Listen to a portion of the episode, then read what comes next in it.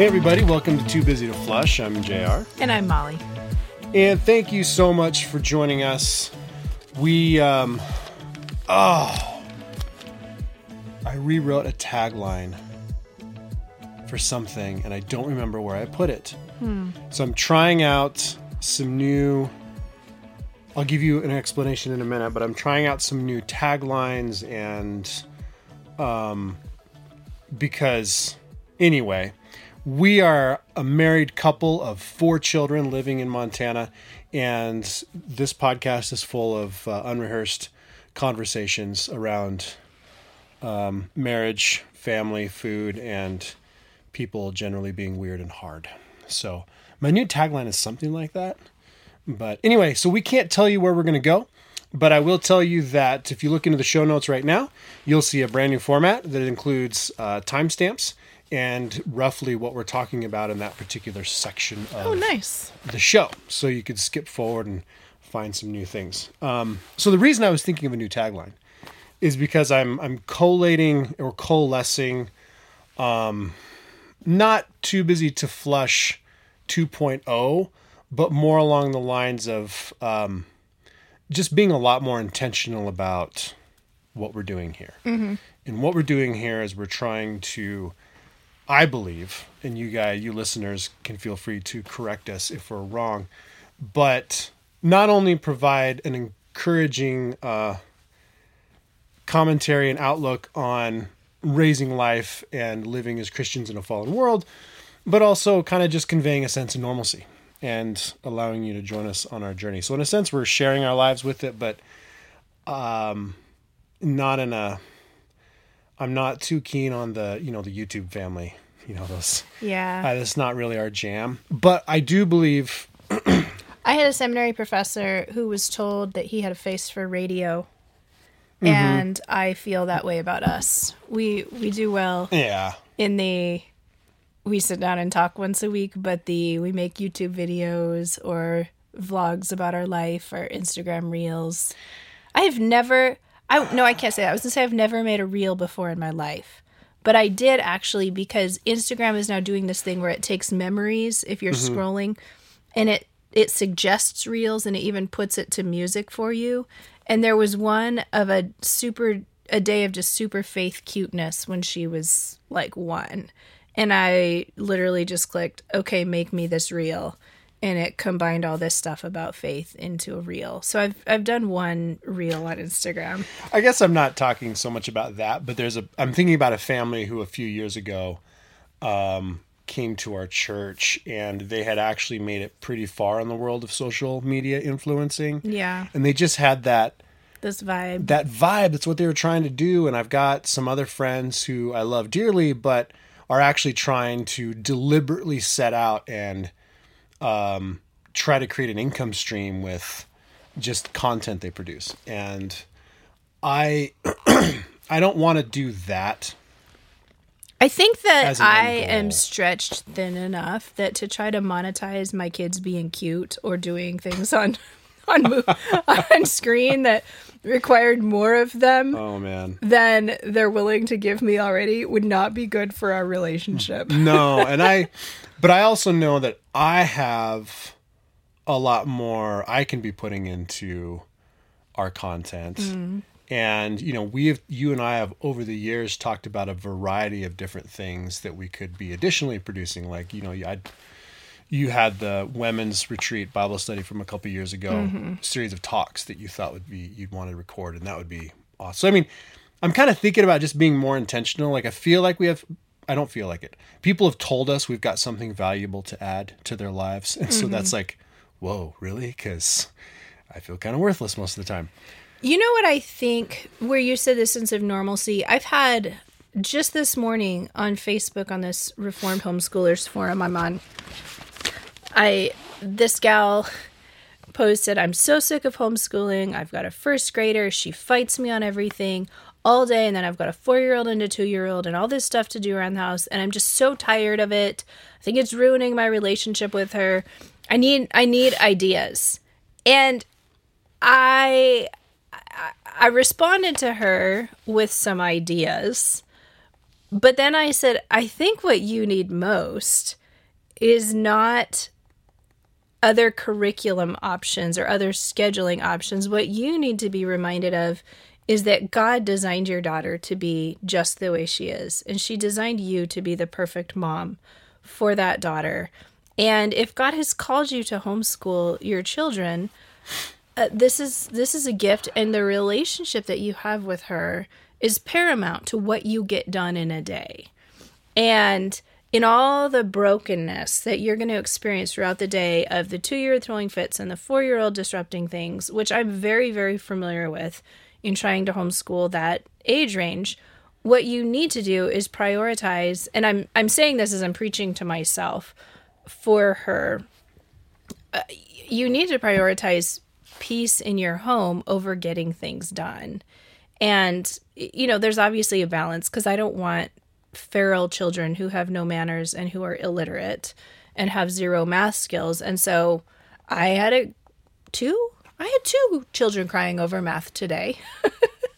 I'll be honest. But for me, it was, you have to do this because it's good for you, and I'm here with you, not I'm going to turn this into a big battle, which, you know, figuring out where you draw the line depends from day to day and from child to child. But I think, and then I had another conversation with somebody just this last Tuesday where her life has just been a series of brokenness, of being a fallen person in a fallen world and being sinned against and having to wrestle with that in a variety of ways. And this is where I texted you while you were up at the cabin. I feel like I've changed over the last year in that, for this gal on the homeschool forum, for this friend, as well as for, I think, everybody out there listening to us, you need less advice and more alongside you encouragement. Whether it's somebody just listening to you and saying, I'm sorry that things have been so hard, without judgment, without trying to fix. Like, I can't fix this lady I don't know on Facebook. I can't fix my friend's circumstances. I can't even fix myself, let's be honest. But I can say, I understand how hard life is, and I can be your friend, and I can listen with kindness. And the whole 2 Corinthians 1, as I receive comfort from Christ, as I'm saturating my soul in knowing who God is from God's word, and from being an active member of a community of Christians that gathers for Sunday morning worship, as I absorb that comfort from Christ, I can pass that comfort on to others. As Paul says in 2 Corinthians 1, we comfort others with the comfort with which we ourselves have been comforted, which I've always kind of liked because it's such a tongue twister, but it's also a beautiful theological truth. Yeah. And so I feel like in a lot of ways that's a part of our mission here, is we say it in unsanctimonious ways. We say people are weird and hard, and we talk about poop and flushing the toilet and farting. And did you know that bunnies can't fart? We'll get to the bunnies in a minute, you guys. No, I didn't. Let's save that topic. I'm just saying, like, we talk about these things, and we try to do it in a hospitable environment, because you and I both value actual hospitality. But since we can't have most of you in our home around our table, we do it in a virtual way, which isn't real, but it is in a way, yeah, you know? Yeah. We're not trying to substitute for your actual real life, and we're not trying to create this metaverse life, but you are welcome in our lives in a very real way, and we try to talk about what's going on in our lives in a hope that it blesses and encourages you. So, right. And so I'm thinking about, you know, kind of all that stuff. Is there something, and I've had, not my idea, I've had several listeners ask me if we've considered a paid subscription option that they would, you know, for additional content or something along those lines. And I'm thinking, and it's been 2 years since we launched, like we've been around for Almost three. Yeah, we launched right before the pandemic. We've never done, like, I've never had a web, so I'm going to redesign the website a little bit, I think, next year or the end of this year. And so some little things like that kind of change, kind of just thinking through our niche, what we've talked about, where we've gone, what we do really, really well, what we enjoy talking about, things like that. Hence some of my questions on the Telegram post. Because a lot of times when people, and a lot of you will know this from if you've got relationships in your life that speak into you as who you are, a lot of times they'll see things you don't and be like, you know, you're actually, what you need to be doing is this, or you're really good at this, or where I see you really light up is talking about this. So, you know, we obviously can't see everything all the time anyway, but so I'm just kind of thinking through all of that stuff. And I know there's a lot more, as well that I can do that I just haven't. So being more intentional and just kind of thinking about still keeping things like this unscripted, but then how can we build on that and make it, you know, make it even more robust and worthwhile for people. I mean, you've got a seminary degree from Westminster. I've got 2 Bible degrees. We're actively involved in churches and ministries, and it's been a passion of ours for a long time. So this is a way for us to use that gift a little bit, I think. Cool. Anyway, so that's why I'm thinking up random taglines. Okay. Also, just a little piece of housekeeping for people who aren't on our Telegram page. We recorded an entire episode last Thursday. Oh, man. We squeezed it in the midst of a very busy week where JR had been hunting Monday, Tuesday, Wednesday. Didn't see anything. That's a little bit beside the point. We might talk about that later. Thursday was working in the afternoon, working Friday. I don't even remember what else was going on. You worked all weekend. You hunted the rest of the week. You left again for hunting on Sunday. We squeezed in a recording and the file was corrupted. And so that's why we did not release an episode last week. We actually had an hour to make it happen. And for whatever reason, JR came upstairs after trying to edit it and goes, I don't know what happened. I did the same thing I'm always doing. The file's corrupted. And I was like, well, maybe we said something that God didn't want us to say. And he goes, or maybe we said something that somebody needed to hear and the devil didn't want it. So however you want to interpret that, it could go either way, or it could just be life in a fallen world. Yeah. Which does bring me, I actually suspect, and maybe I didn't suspect. I remember, so if you guys remember a couple episodes ago, 2 or 3 episodes ago now, we talked about bringing on and having you guys share stories with us that then we can play back on the podcast and just kind of hear from you as kind of more of that building up. Hey, life is really normal. People are weird and hard, and sometimes funny things happen. We're all in it together. So I think I made a pitch last on the episode that failed, where I said, share a funny... No, you made the pitch the week before. Right. And I said, well, share a... No, this was the episode that was corrupted. Oh. I said, so I made another pitch, and I said, so if you have something you want to share, call into the phone number, and which I'll share... it's in the... I'll share a little bit later, but I said, call into this number and share a funny, humorous story or whatever, la, la, la. Well, then I get this voicemail from one of our listeners that is wonderful, but it's not a humorous story. Yeah. But I'm like, this is why I do the podcast. You know, when you know that, when you just hear what either God is doing in people's lives, funny or not, it's just really, really cool. And so I realized... Did you follow up with her and ask if we could share that with people? Not yet. Okay. But I will. So all that to say is we are actually this week, right now, today on this episode, going to kick off that whole concept. We've started with our buddy Ty, who was a rancher for less than 24 hours.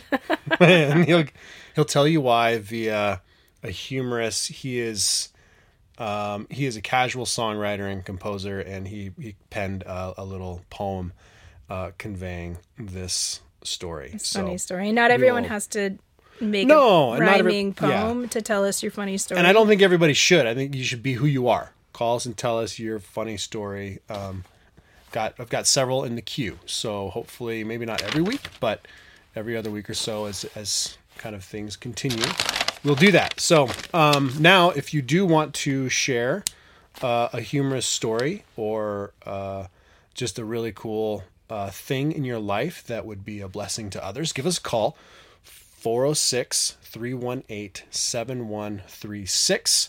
I screen every call to that number, so it'll go right through to voicemail, record it, and I just was able to jump on Google Voice and hit download, and they're right there. So I was like, this is sweet. That's awesome. Sweet and awesome. Hey, anyway, so I have an update for people. Rad. That I told JR did not know any of this stuff until I told him for the first time on our recording last week. So you can ooh and ah in amazement at what I'm about to tell everybody, like you did when I told everybody this last week. But yeah, I know. I'm gonna grab my forehead like, oh, why didn't I think of this? Yes, this makes so much sense in the world. So you guys, we have talked for months now, right, about our daughter Lily, who just turned 10, about her sleep problems. She went from sleeping wonderfully, I would say like a baby, but babies don't actually sleep very well, so that's a terrible saying. She went from sleeping, just go to sleep at night every night, to, I don't know, maybe 4 or 5 months ago, she started getting extremely anxious at bedtime. She had trouble falling asleep, which fueled more and more anxiety. And to the point where, and nothing changed in our bedtime routine. Our bedtimes during the week vary a lot because we have judo 2 nights a week, and it's a 30-minute drive to judo. Their class ends anywhere between 7:30 and 8, depending on who's teaching and what they feel like doing. And so sometimes they get home at 8:30. They're hungry. They have to come home and eat. Basically, the big kids have eaten dinner at 4 o'clock. They've worked out for 2.5 hours.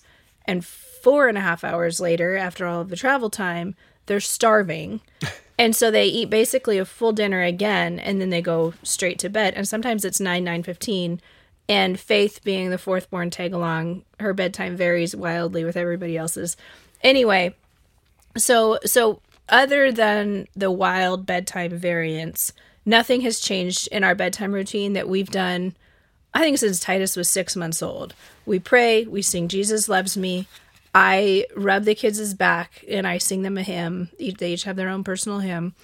And then it's lights out, and they get to read their books while everybody else gets their little tuck-in time. Sometimes we will play music if there's other things going on. We really like, there's an album called Scripture Lullabies on iTunes that we like. And when Titus and Lily were littler, it was Rain for Roots song, or just the Rain for Roots original album. Anyway, so none of that has changed. Lily has started being wildly anxious, unable to fall asleep, cries uncontrollably, to the point where there are times where she's still crying and cannot be consoled unless she's literally clinging to me.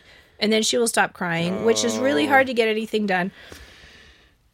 Mix all of this up. It's been extremely frustrating. Bedtime, it's fueled in her brain more anxiety about it, knowing that this is coming. So now she's dreaded bedtime.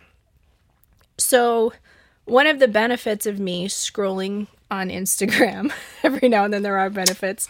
There's this gal that I've started following, and her handle on Instagram is Body Talk Basics.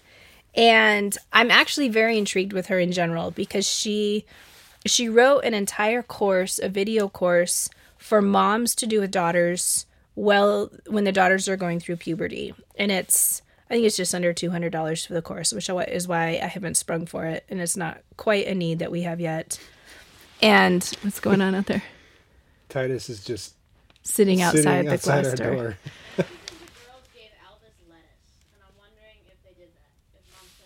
Yes, I did.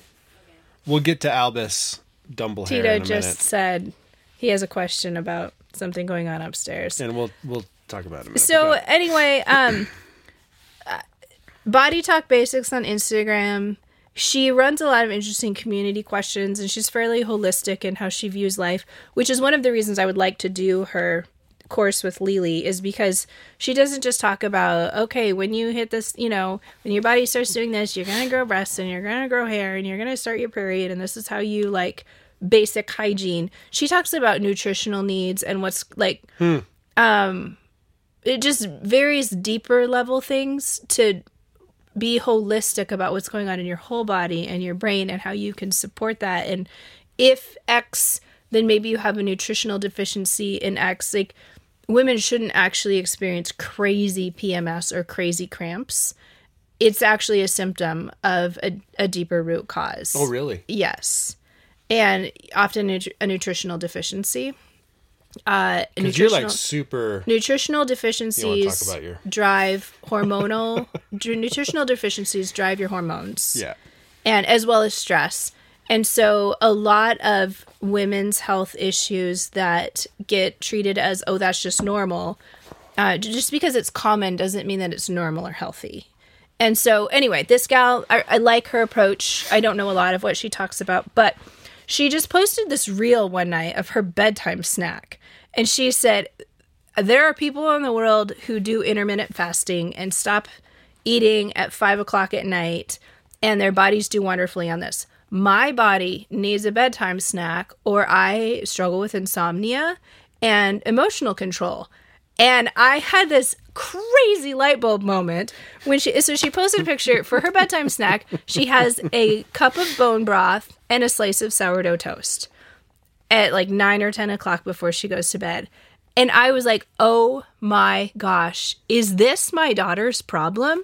You guys, Lily, since she was a tiny baby, I'm talking 1 to 2 months old, she would start getting fussy in the evening and just cry and fuss and cry and fuss. Oh, and man. We finally figured... And I did not like Lily for the first 6 months of her life. Because...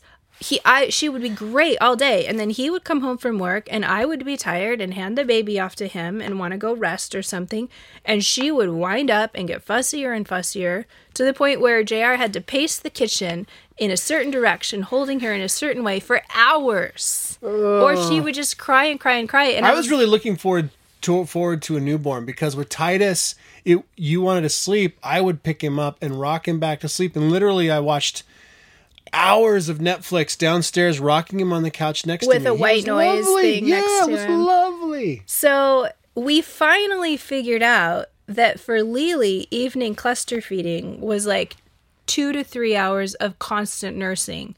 And she was fine. Once she finally filled her belly to the point where her blood sugar was stabilized, she slept well. As you guys know, she's got a mad blood sugar issue. You guys maybe don't know that, but she does. She does. If she crashes, if she doesn't keep food in her system, it's over. And then, and we have to beg her, can you just suspend your emotional goings on and eat something and wait 5 minutes. Just eat something. Please just eat something. And when she was a toddler in church nursery, she would get Cheerios or Goldfish or whatever as a snack in the nursery. So we figured that was enough to tide her over to come home and eat lunch with the family in her high chair. And she would cry the whole way home. She would cry all the way through lunch. And as she got older, it still was happening. And we finally figured out, just feed her snacks in the car on the drive home. All she needed was snacks. She's not going to eat lunch with the family anyway. She's either going to cry all the way through lunch, or she's going to have a full belly because she ate the whole way home from church. But either way, she's not eating lunch with us. One of them is just a whole lot more pleasant for all of us. And it was straight up. For her, it is not an obedience issue. I think as she gets older, she needs to work on self-control. Anyway, all of this just cascaded down in my mind as I'm thinking, what if all this girl needs is a slice of toast at bedtime? So last week when we recorded this, I told JR it's now been 2 weeks and I've been giving Lily a slice of sourdough toast every night at bedtime. Now everybody has to have a slice of sourdough toast, sometimes just with butter, sometimes with some jam on it, sometimes with a slice of cheese. And I started thinking also, I don't think she has her sleepless nights on Tuesdays and Thursdays, which is when we do judo. And I'd been thinking it was because she worked out for 2 hours. Maybe it's actually because she eats right before bed on Tuesdays and Thursdays. It has nothing to do with being tired from exercise. Anyway, the only 2 nights that she has had her crying issues for close to a month now, since I've been doing the sourdough toast thing, one was on Halloween, and we got home late-ish, and she'd been eating candy all night, and I thought, you've got enough sugar in your system. Your blood sugar should be fine. Wrong kind of sugar, but... she needed that stabilizing. You know, I don't know if you guys know this about sourdough, but because of the way the bacteria interact with the wheat, it actually doesn't spike your blood sugar like a regular piece of bread does. Your body digests it more slowly and it stays more stable. In addition to the fact that the sourdough has broken down some of the things, I think it's called phytic acid, that's an anti-nutrient, and it's designed as a protective thing in both seeds and nuts and grains. And so if you do a ferment in any format, so seeds and nuts and legumes, you soak in water or in water with some acid.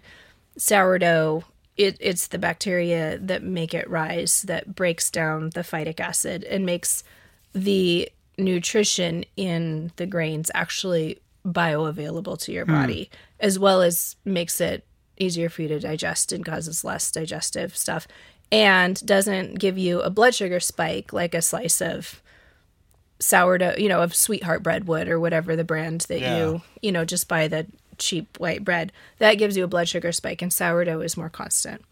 And so anyway, you guys, it wasn't a spiritual thing. It wasn't.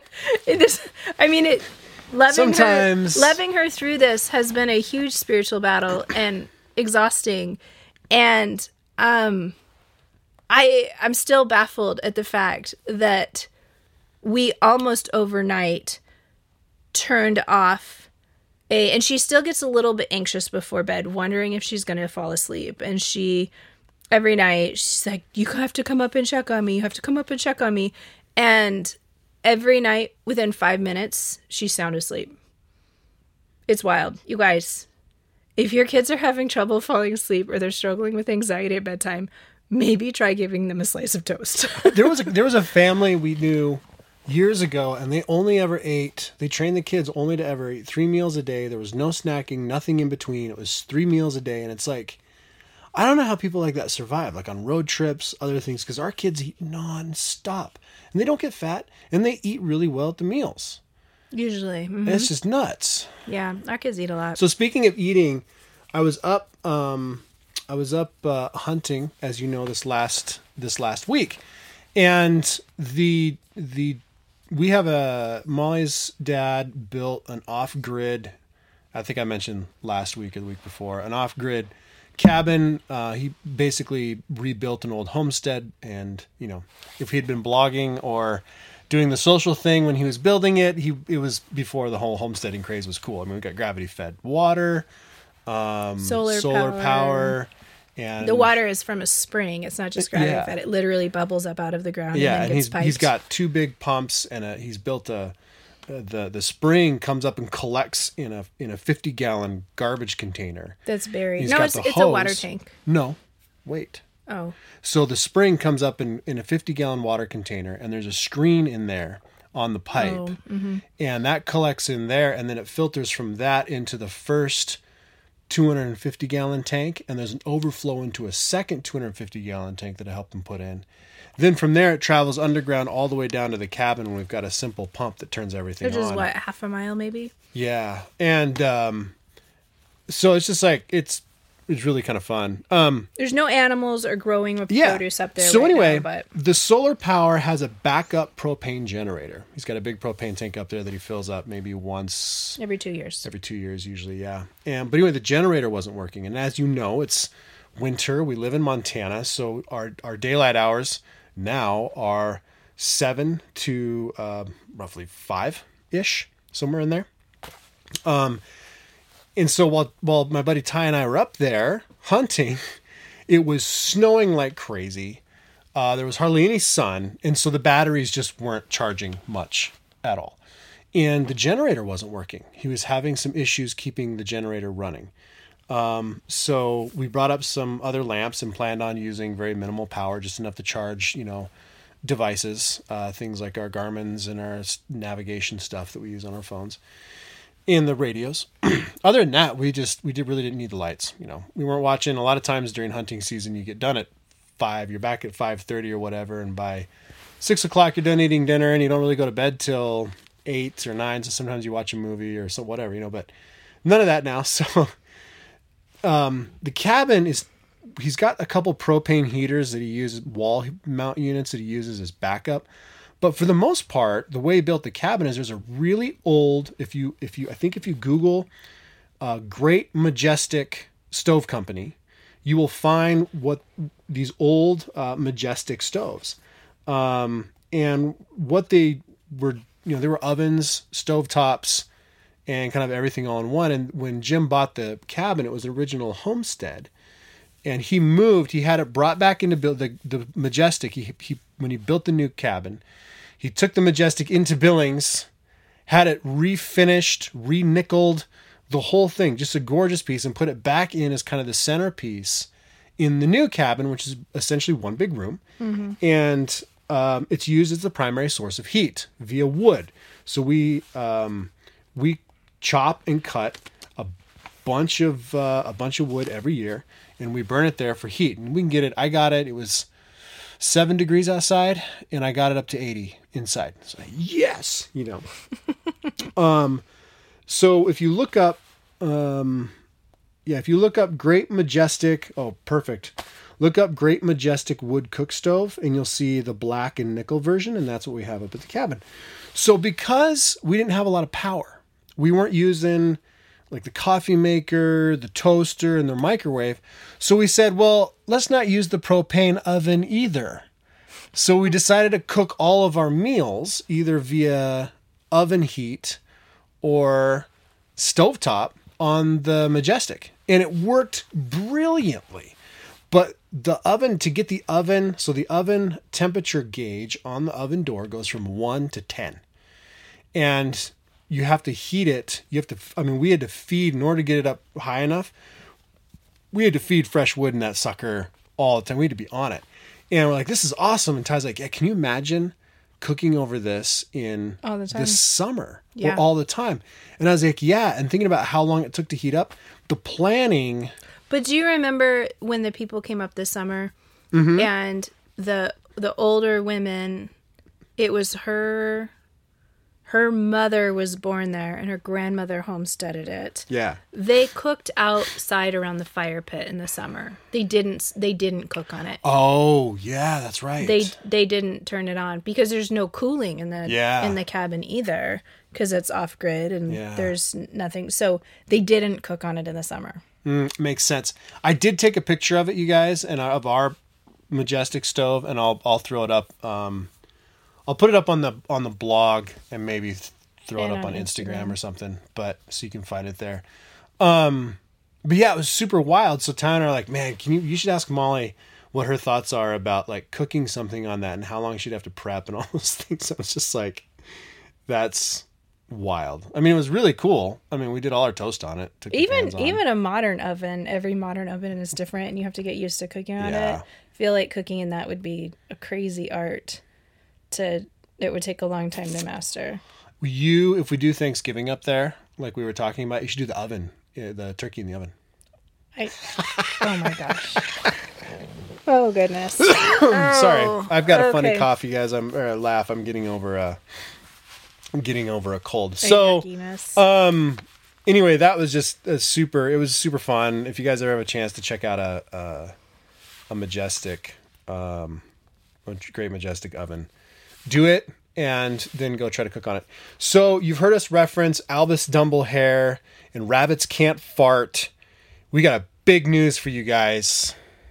I made an impulse purchase.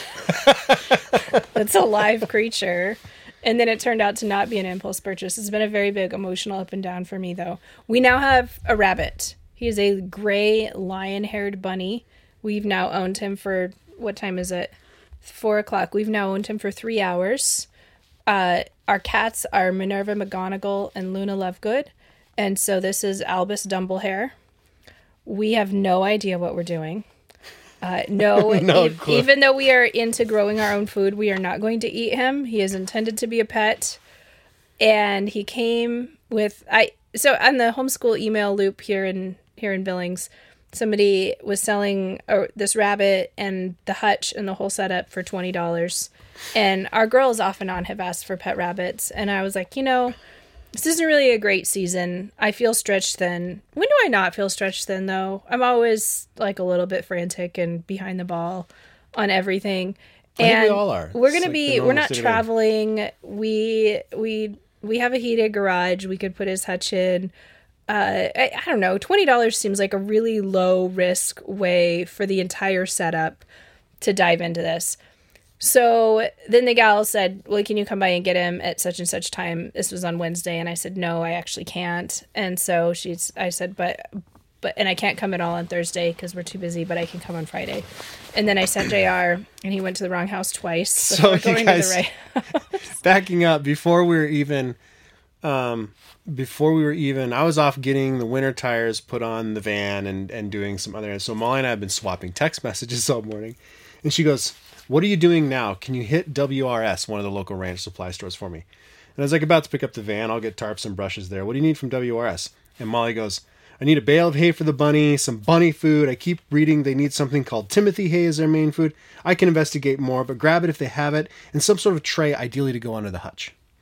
And I said, an entire bale? I mean, bales of hay are huge. You know, like the big ones you hunt for horses. Okay. No. I know what a bale of hay is. I'm not stupid. And so then I know. So then Molly goes, I mean, we'll go through it eventually. I intend to compost. And I said, where does Liz get the hay? One of our friends, Liz, her family raises. They have two pet bunnies. And I said, where's Liz get hay? She said, Big R, the ranch supply. And I just realized she said, hay, not straw. I got to double check with her. And I said, a full bale. Molly goes, I don't know. What other option would we have? And I said, I've never purchased hay before. It just seems like enough for 5 years of rabbit feeding. And then I said, I found rabbit feed. And then Molly goes on with 3 more texts talking about, Liz says, if you want to stop down, she's got some stuff for us. She says she uses hay for bedding instead of straw because she's lazy. And then this text. These stinking kids are hardly accomplishing anything today. I might need to ban Lily from your parents' house until she gets something done. And I said, and then I respond, so just bedding now. I'm so confused.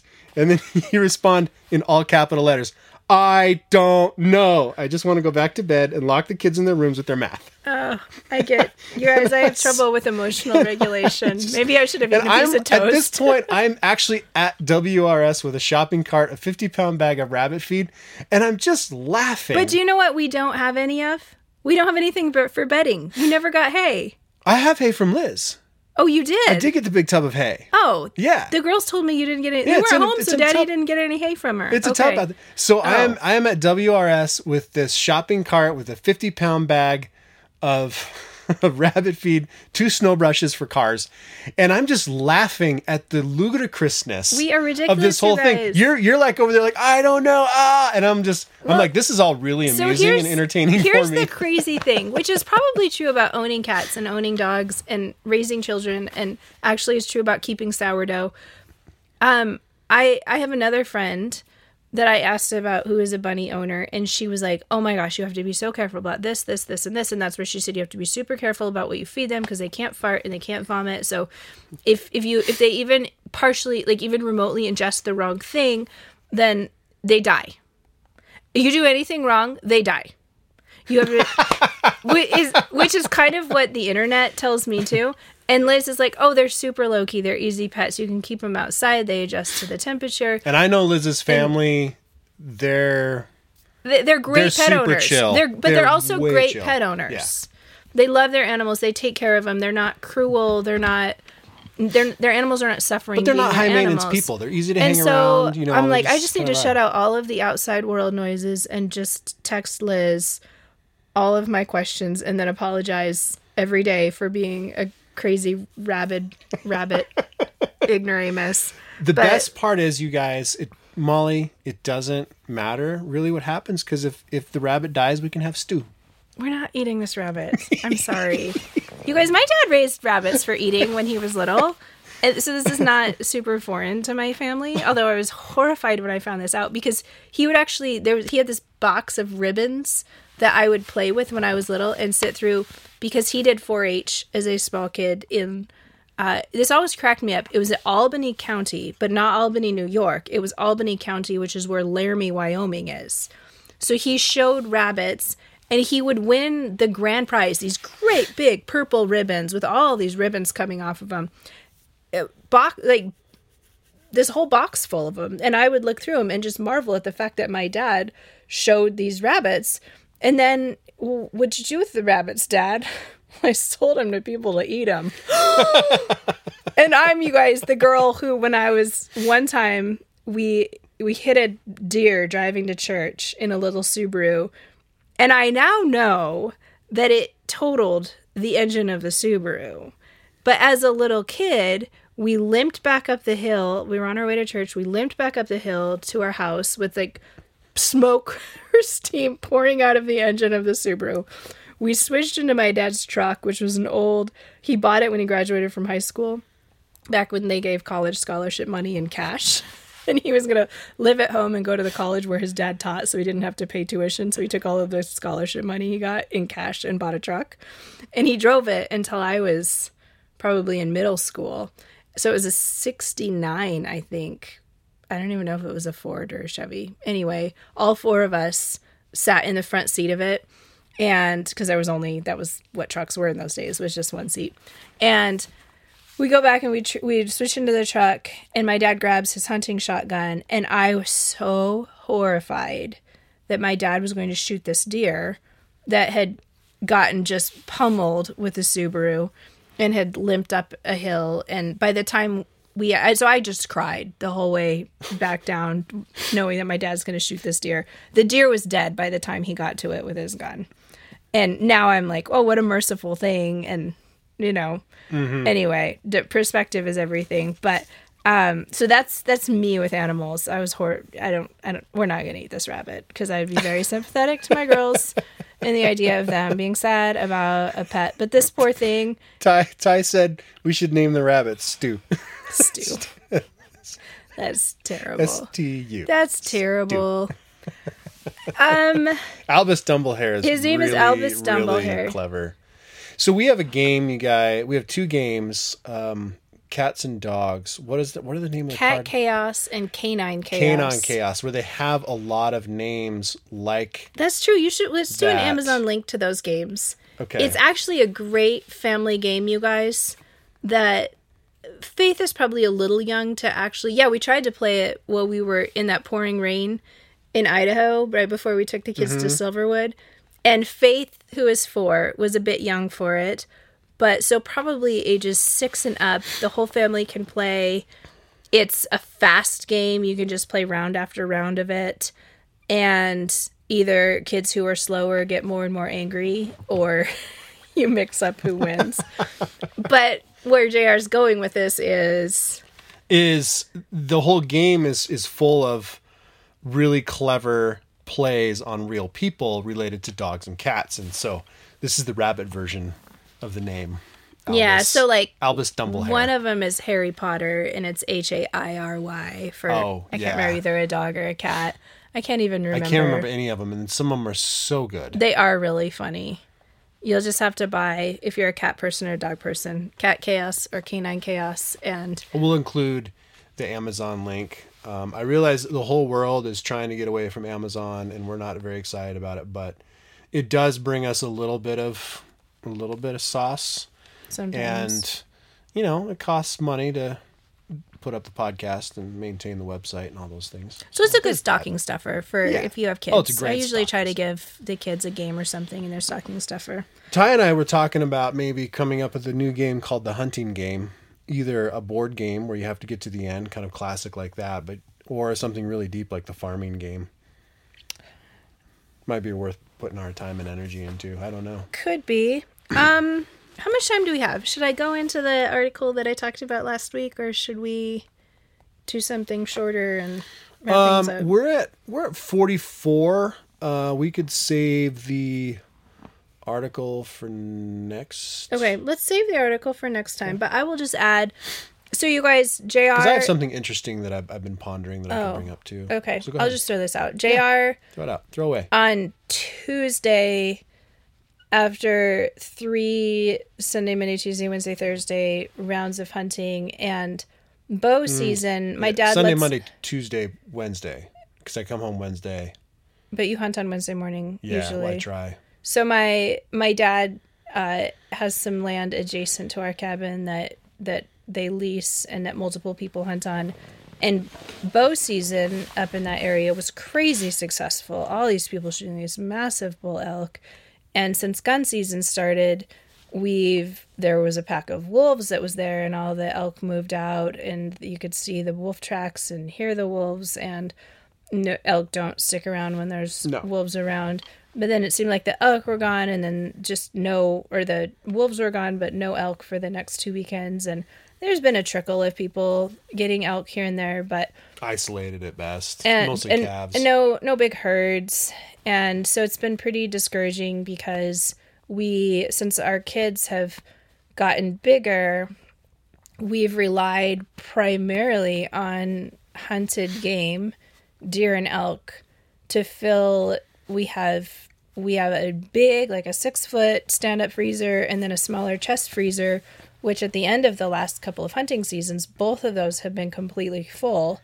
And the last 2 seasons for me anyway, last 3 seasons have been pretty successful. We package the meat it's mostly ground, into 2-pound packages, and we go through 3 to 4 of those 2-pound packages a week. So average 6 to 8 pounds of red meat that we're eating.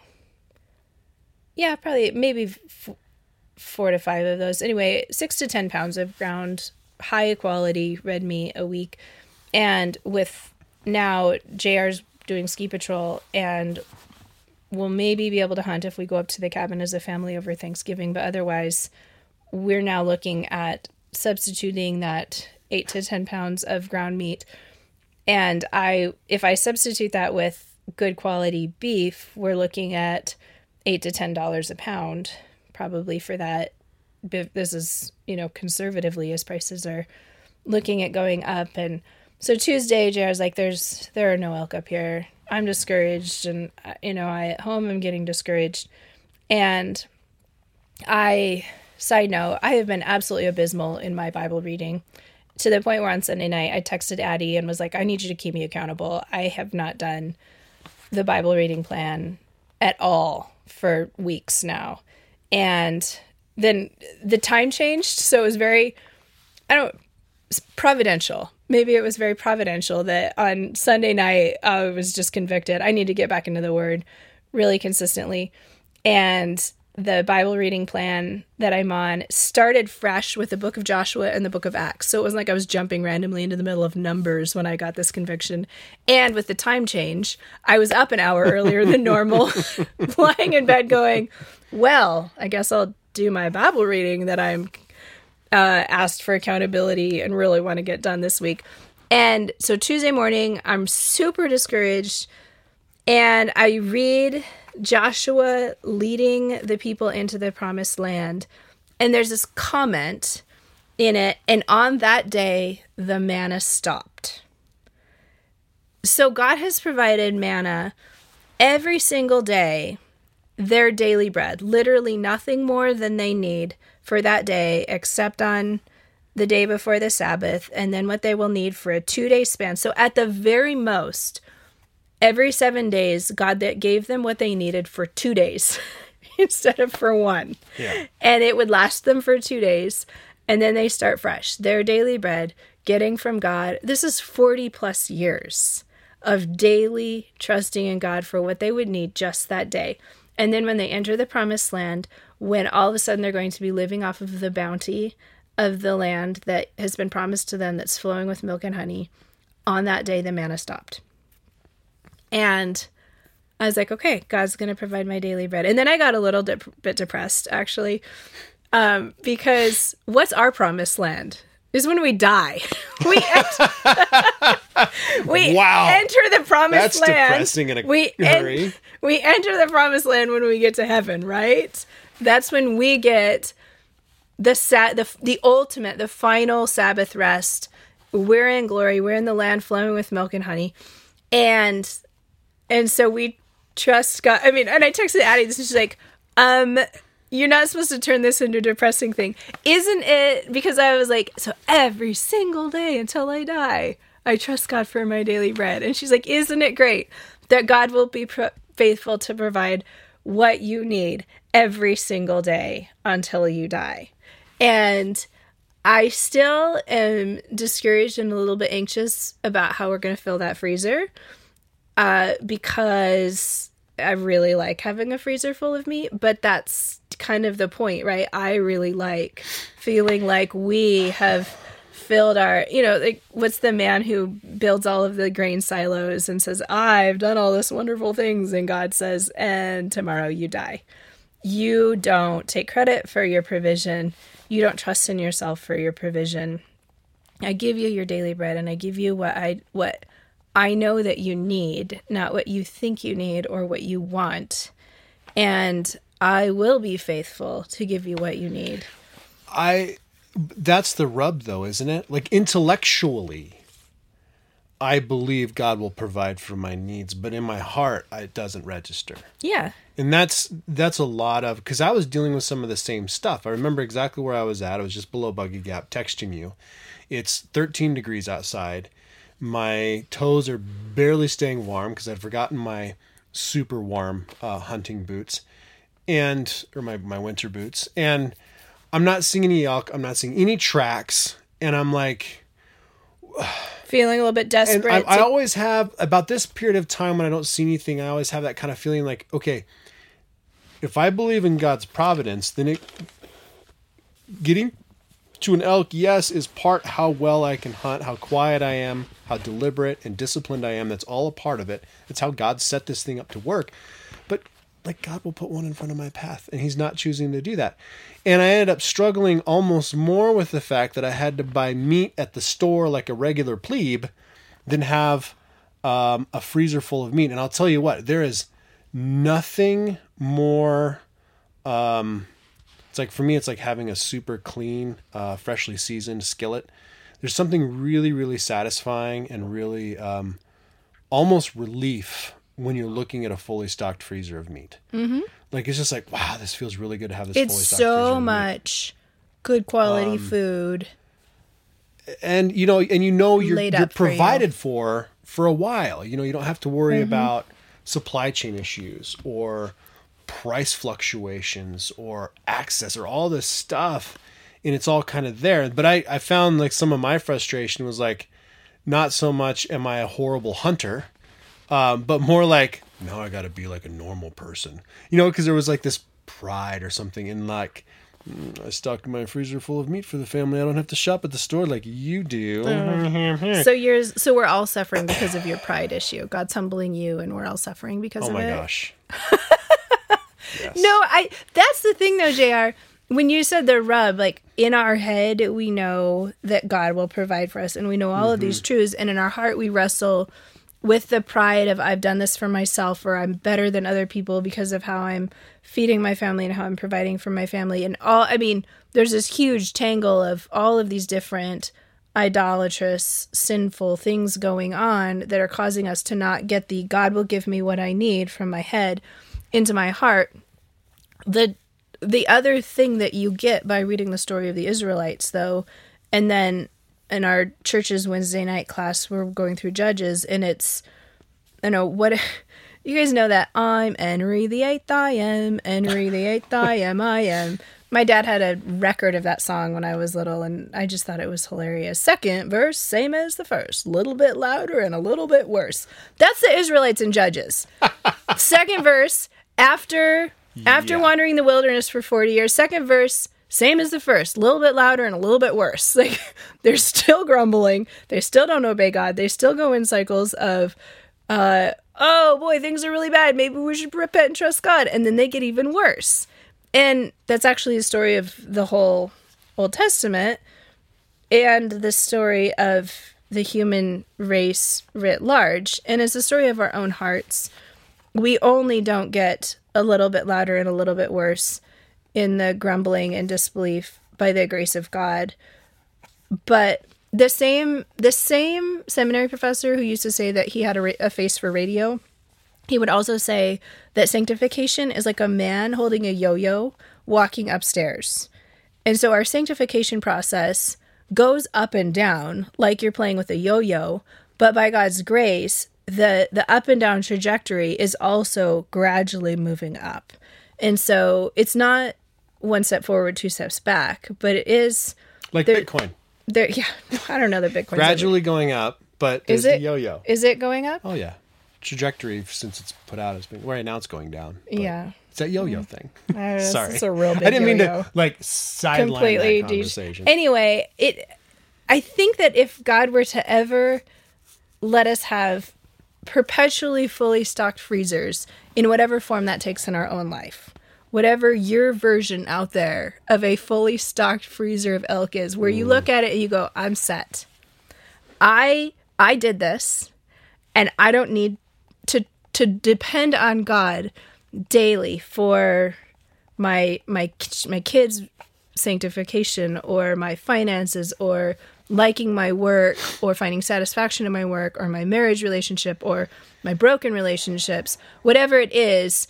When we arrive at the place where we think I'm set, that's a really dangerous place to be spiritually and maybe even in your life circumstances, because God has to our fallen sinful condition prior to entering the promised land is always our pastor. I don't know if you've noticed this. He's been saying a lot in sermons. This whole life is one big letting go. He says a variation of that almost every sermon. Just life is a series of letting go. Life is... You say look like you're about to say something. I am, but go ahead. Oh. I want to make sure you finish. Well, no. I just think the in my heart, I chafe at knowing that God will, in some form or another, make me trust Him for my daily bread and force me, because I don't willingly do it, because of my own pride and disbelief, He will force me into a posture of dependence throughout my whole life. And as I get older, in some ways, I'm like, man, I just had no idea when I was growing up what my parents were dealing with on a daily basis. Just the hot water heater went out, which our hot water heater stopped working last week, and we were pondering... if JR had to replace it, me and the kids going for the whole time he was gone hunting with no hot water. Which I didn't want to happen, so I was prepared to forego hunting to repair the hot water. And I was prepared to make you go hunting, because I'd rather have elk that would have been hot water. We're going to shower over at somebody else's house. You guys, I didn't start taking up hunting until we got married. And Molly said, look, if you're going to be married to me, you need to learn to hunt because I love elk. I thought, okay then. Yes, I mean, there's an idolatry issue there. I don't know. Maybe it's you that we didn't get. Maybe it's my fault. Mm-hmm. No, anyway, JR's dad loves to look up, resolve problems with things like that by doing YouTube searches. Mm-hmm. And so a YouTube search and some handiwork on his part resolved that issue for us. But all that to say, it's constant. It's constant. And that is a feature, not a bug. For life in a fallen world. We're living in a fallen world, so this is not the way the world is intended to be. But as long as we're in this fallen world, God is not going to let things go smoothly for us, because when things are going smoothly, we trust in the Lord. We stop trusting in the Lord with all our heart, and we lean on our own understanding, and in all our ways we don't acknowledge Him because we think we've made our own way, our own path straight. And so... God is constantly knocking us off balance to remind us that He is our source of everything. I have two tied thoughts to this. One is I remember several years ago when I was meeting regularly with my buddy Greg, we were musing about how most of the time we make life more complicated than it needs to be, as particularly as Christians who know and believe that there's a creator God, providentially and sovereignly in control of all things, including our lives. And there's a reason for that. And we're actively trying to live that out, that a lot of it doesn't need to be as complicated as we make it out to be, because most of the time it's just God saying, no, you need to rely on me. Like in every area of life, just rely on me. You'll be fine. And we don't. And then that ties back to the same pastor who's talking about life as a series of letting go, is saying, he's preaching on John through John right now. And John is entirely about belief. And it's like, how little do I believe? And, you know, it's not only is it about trusting God, but it's about believing. Like this is the core. Just believe and trust and move on. You know, it's like, it's interesting. Trust and obey, for there's no other way to be happy in Jesus than to trust and obey. But it's actually, that is literally all there is to the Christian life. Literally, you guys. Yeah. Funny. Okay, cool. Well, we're at an hour, so I think we're good for people this week. Yep. Sorry, guys. Things will get a little bit more organized. We're going to have a show next week. It's the plan anyway. It's already filling up because in this, while we've been, sitting here pontificating about my lack of elk, apparently Molly's dad goes up and gets two of them. Actually, were taken yesterday. We don't know who or how many are coming home. He's up there with two other guys. Yeah, so he plans on butchering, let's butcher next Wednesday. Oh. And I said, can't. I'm doing ski patrol work on Wednesday, so we'll have to do Monday or Tuesday. So at least one of those days is going to be butchering.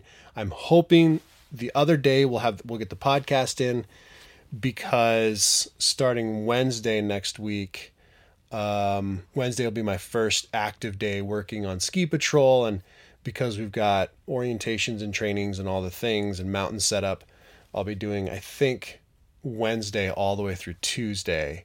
And then the following week, I'll get on my regular couple day week of schedule. So one more week of inconsistent timing with the podcast, and then hopefully we'll be back on a very regular, consistent schedule. Hopefully. So that's that. So finally, to close the show, before I forget, let's take a minute and listen to Ty. Hello, this is Ty, and this is my story about my brief time as a rancher. This is titled, My Beef Brisket, A Recipe for Disaster. It would show up frozen and wrapped. What's so hard to believe? Small white packages of precious ground beef. You just pick 70, 30, or lean. Well, that's what I thought. I've done this before. So I placed my bid. I went higher than all the rest. I mean, that is how you win. The applause, oh, the applause. And I was handed my detail card. Imagine my surprise when I read the fine print and learned my brief would require a yard. That's right. This critter's alive, still mooing and chewing his cud. Now the task at hand is to find some land and equipment to move him from his place to mine. Well, that should be easy. I grew up in the country and already have a cow dog. But I live in the city, and neighbors won't take it kindly, cow patties in the front lawn. But my friend stepped up. He said, I have a fence with 10 acres plus one to spare. For a third of your yield, I'll bring him here, and I'll even help with the care. So we loaded up my beef brisket. He was growing into his name. And we headed out west to the land that is best and where this story gets its fame. The fence is good, I was assured. There's been cows here before. So we turned brisket loose, and we just had to choose who's feeding at 8 and at 4. Then we said our dues. That's just French for goodbye. Enthusiastic about the deal we struck. I was feeling good about now, after all that concern. God blessed with a little side of luck. It would take 4 months to fatten him up. At least that was the plan. But by the very next day, brisket got away. 2 weeks later, he's still on the lamb. So if you see a young steer with no owners near and a brand of K hanging K, he's not just a beef, he's a legend, and he's also my food for a year. I hope you enjoyed this reading. Have a good day. Ty, thank you for that story. Amusing, delightful, all the things. If you guys want to share something with us, please do so.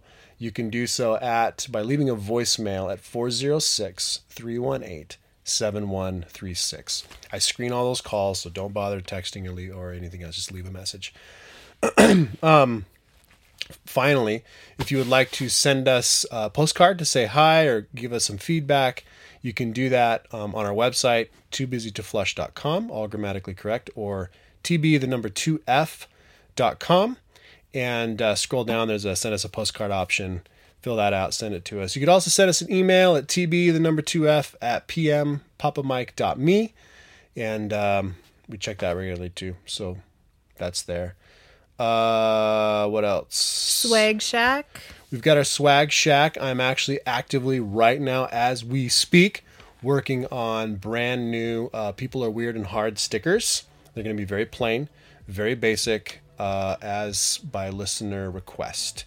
So those are going to come directly from, I'm going to order those in bulk from a higher quality sticker in bulk, and those will come directly from my house when you guys order those. So I'll get all that set up to make that process hopefully smoother than not. And